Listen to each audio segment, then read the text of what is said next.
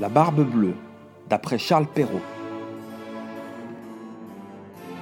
Il était une fois un homme qui avait de belles maisons, de la vaisselle d'or et d'argent. Une de ses voisines avait deux filles parfaitement belles. Il lui en demanda une en mariage. Elle n'en voulait point toutes deux, ne pouvant se résoudre à prendre pour époux un homme qui eut la barbe bleue. Ce qui les dégoûtait encore, c'est qu'il avait déjà épousé plusieurs femmes et qu'on ne savait ce que ces femmes étaient devenues. La barbe bleue, pour faire connaissance, les mena à une de ses maisons de campagne. Ce n'était que promenade, que danse et festin. On passait toute la nuit à se faire des malices les uns aux autres. Enfin, tout allait si bien que la cadette commença à trouver que le maître du logis n'avait plus la barbe si bleue et que c'était un fort honnête homme. Dès qu'on fut de retour à la ville, le mariage se conclut. Au bout d'un mois, la Barbe Bleue dit à sa femme qu'il était obligé de faire un voyage en province. Voilà les clés des deux grands garde-meubles. Voilà celle de la vaisselle d'or et d'argent. Voilà celle de mes coffres forts. Pour cette petite clé-ci, c'est la clé du cabinet au bout de la grande galerie. Ouvrez tout, allez partout, mais pour ce petit cabinet, je vous défends d'y entrer. Elle promit d'observer exactement tout ce qui lui venait d'être ordonné.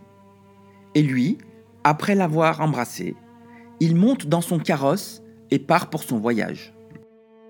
La voilà à parcourir les chambres, où elle pouvait admirer tapisseries, guéridons et miroirs. Cependant, elle ne se divertissait point à voir toutes ces richesses, à cause de l'impatience qu'elle avait d'aller ouvrir le cabinet de l'appartement du bas. Elle y descendit par un petit escalier dérobé.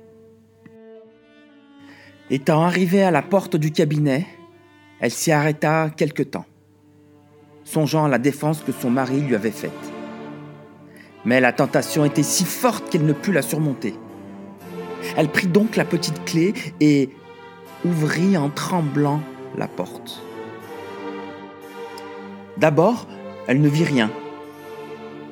Après quelques moments, elle commença à voir que le plancher était couvert de sang et que dans ce sang se miraient les corps de plusieurs femmes mortes. C'étaient toutes les femmes que la Barbe Bleue avait épousées et qu'il avait égorgées l'une après l'autre. Elle pensa mourir de peur et la clé qu'elle venait de retirer de la serrure tomba. Elle la ramassa et referma la porte. La clé du cabinet était tachée de sang. Elle l'essuya deux ou trois fois, mais le sang ne s'en allait point, car la clé était faite. La barbe bleue revint de son voyage et lui redemanda les clés. Et pourquoi y a-t-il du sang sur cette clé? Je n'en sais rien, répondit la pauvre femme. Elle se jeta aux pieds de son mari en pleurant. Il faut mourir, madame, lui dit-il. Je vous donne un demi-quart d'heure pour prier Dieu. Lorsqu'elle fut seule, elle appela sa sœur et lui dit Ma sœur Anne, monte, je t'en prie, sur le haut de la tour, pour voir si mes frères ne viennent point. Si tu les vois, fais leur signe de se hâter. La sœur Anne monta sur le haut de la tour. Anne, ma sœur Anne, ne vois-tu rien venir? Je ne vois rien que le soleil qui poudroie et l'herbe qui verdoie. Cependant, la barbe bleue tenant un grand couteau à sa main, criait de toutes ses forces.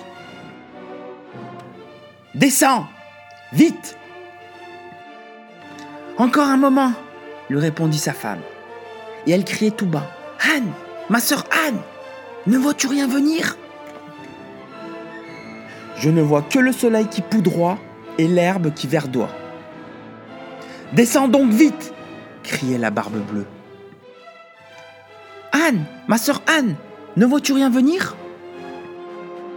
Je vois une grosse poussière. Sont-ce mes frères? Hélas, c'est un troupeau de moutons. La barbe bleue, la prenant par les cheveux et levant un coutelas, allait lui abattre la tête. Dans ce moment, on heurta si fort à la porte que la barbe bleue s'arrêta tout court. Aussitôt, on vit deux cavaliers. C'étaient les frères de sa femme, de sorte que la barbe bleue s'enfuit. Mais les deux frères le poursuivirent et lui passèrent leur épée au travers du corps.